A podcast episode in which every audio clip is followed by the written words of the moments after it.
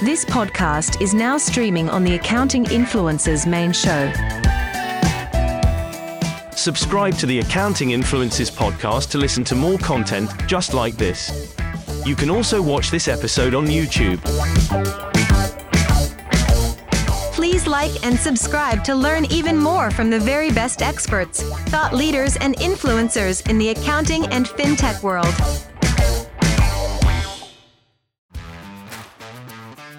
Accounting Influencers Broadcast Network presents Insights in Accounting. Insights in Accounting. Sponsored by World First.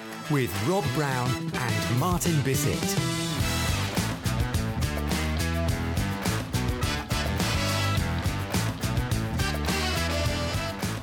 Welcome to the Insights in Accounting podcast with me, Rob Brown. On behalf of the Accounting Influencers Broadcast Network, flying solo today without my usual co host, Martin Bissett.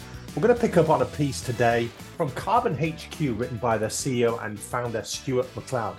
The title of the piece, we'll put the link in the show notes, is What Even Is Work? Thoughts on Our Post Pandemic Reality. And Stuart opens up it's the end of the work world as we know it. And the great migration hybrid work environments work inflation wage inflation pardon me sometimes feels like it's the a working world spinning out of control hurtling towards an unknown new normal that is yet to reveal itself. Starts like the opening of a book doesn't it? So stuart asks is the office on a fast track to extinction? We hear stories don't we of firms giving up uh, premium real estate in mid city center locations and downtown locations because it's costing too much and offices are half empty now hybrid working and everything else. So let's read on and see what stuart's got to say.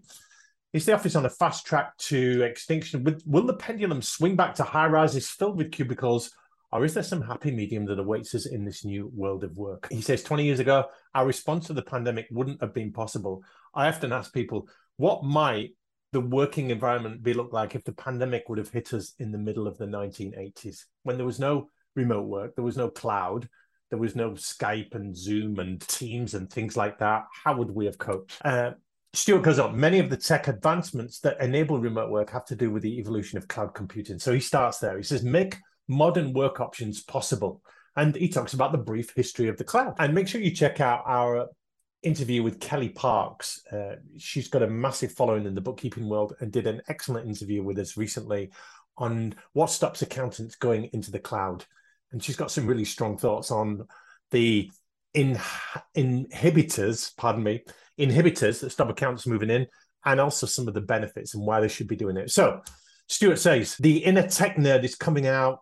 Jump to the 1990s, cloud infrastructure first came to be it was originally described as the space between provider and end user. And he talks about Salesforce, the CRM was in the cloud, and it's all pretty standard these days. Many SaaS companies emerged over the next decade.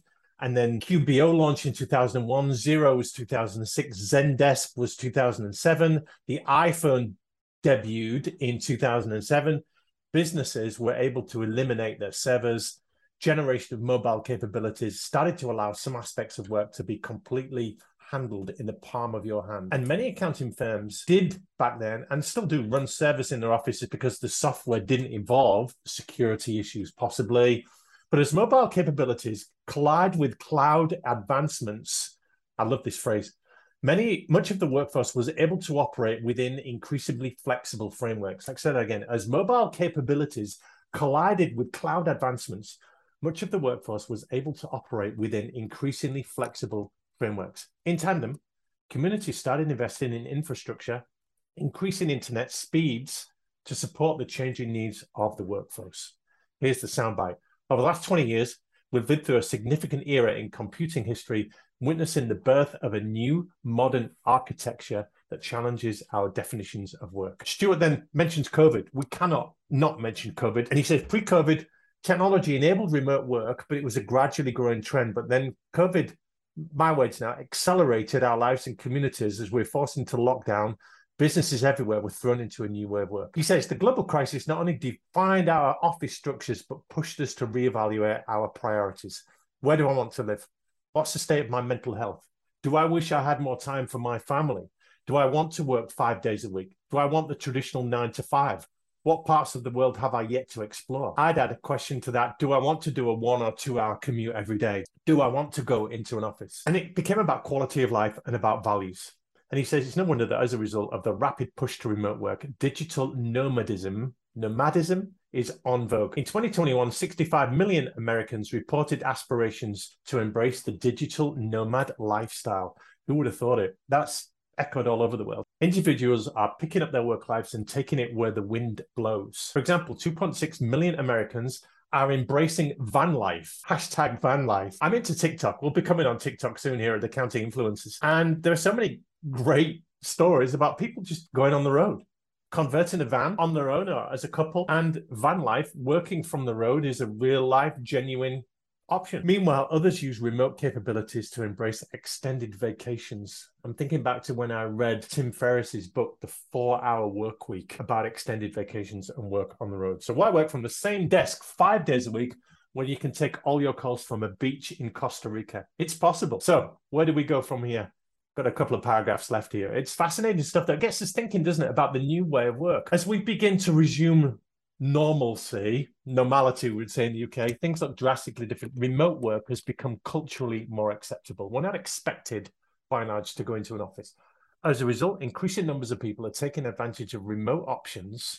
He gives some examples. My accountant recently dialed in for a meeting with me from his newly purchased boat. Another example, I recorded an episode of the Accounting Leaders podcast. This is their podcast from my hotel room in Mexico whilst on vacation with my family. Another example, others I know are moving in pursuit of communities not yet ravaged by climate change. And lastly, Recently, a Karbon customer shared on LinkedIn how remote working allows him to balance the responsibilities of parenthood. These are all real life examples. Digital nomadism isn't just about the working professional who picks a new country to visit each quarter, it's about the ability to build more flexible lives and embrace our values. It's about living the life you've always wanted.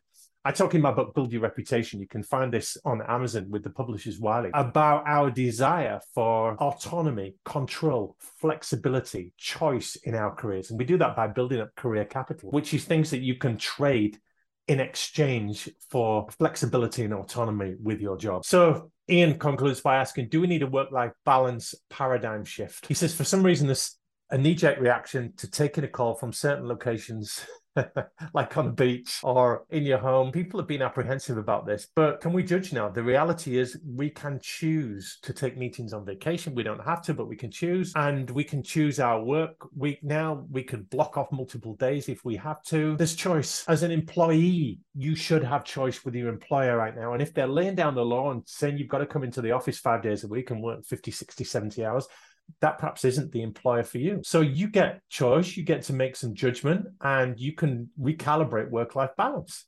Now, work life balance is nothing new, Stuart McLeod says, but much of the narrative surround it is in finding strategies to prevent work from infiltrating our free time. But if we're honest with ourselves, most of us fail at these efforts. There is a blurring, isn't there, of lines with work and personal. So maybe we fail because we're solving the wrong problem. Work life balance conversations are rooted in notions about what work should and shouldn't be. Don't work late at night. Don't work on the weekends. Don't check your phone for emails while on vacation. Unplug, unplug, unplug. Now, he's all for unplugging, he says, but what that looks like for me is unlikely to look the same for others. So maybe we're failing because we're approaching work life balance from the wrong angle. Who am I to pass judgment on someone who vacations in Costa Rica but decides still to take my meeting requests? If that's what they want to do, all the more power to them. And this speaks to you accountants, bookkeepers, finance people out there, to your clients. How would they feel about you taking calls when you were not in the office, when you were on the road or having a day off, or they were on the road, or they were on the beach. The game's changing, isn't it? The rules of the game are changing. If it's what they want to do, more power to them. Final caveat here there's a difference between wanting to peruse your emails while on vacation because it puts your mind at ease and it gives you the feeling you've got a bit of control. And then feeling you must check your work emails for fear your performance reviews will suffer. So leaders have got to understand how these blurred lines between work life and home life can unintentionally set standards and expectations for teams if not addressed correctly. Last couple of sentences here. It's a really good read. But assuming we're choosing these unconventional approaches to work life balance, it's time for a shift in thinking as we embrace the new world. They say it's not a a renewing of things. It's a reset. It, it's a reboot, if you like, but not even a reboot. When you reboot a computer, you turn it off, you turn it back on, and everything looks the same. It's a reset because the rules of the game are, have changed. So, Ian uh, Stuart concludes In today's society, when we're constantly dialed in, what even is work these days? He says there's no right answer. It's about being true to yourself, defining what works for you, and finding finding a good employer employee fit. So go for it. Start embracing your own definitions of work life balance. Thank you, Stuart McLeod. Thank you, Karbon. Uh, I don't know Stuart personally, heard good things, but that's a well written piece. It's a provocative piece because it's right to ask these questions. In the new world, what does your work life balance look like? Are you recalibrating? You don't necessarily have to resign, but the ideal career is work on your terms, work you love on your terms. I write that in my reputation book. To get work that you love on your terms, nobody's going to give that to you on a plate. You've got to earn it. You've got to build career capital to trade for it. And you've got to have tough conversations to ask for it. And you've got to know what you want. And if you can do your job riding in a van around the country, make the case for it. It could happen. It's the new world of work. You're welcome to it. We're all living it. Live the dream, make some smart choices. Thanks for tuning into Insights in Accounting, and we'll see you on the next show. Accounting Influencers Broadcast Network presents Insights in Accounting. with Rob Brown and Martin Bissett. Giving you the edge, the latest news, analysis, and recommendations in the accounting and fintech world. Sponsored by World First.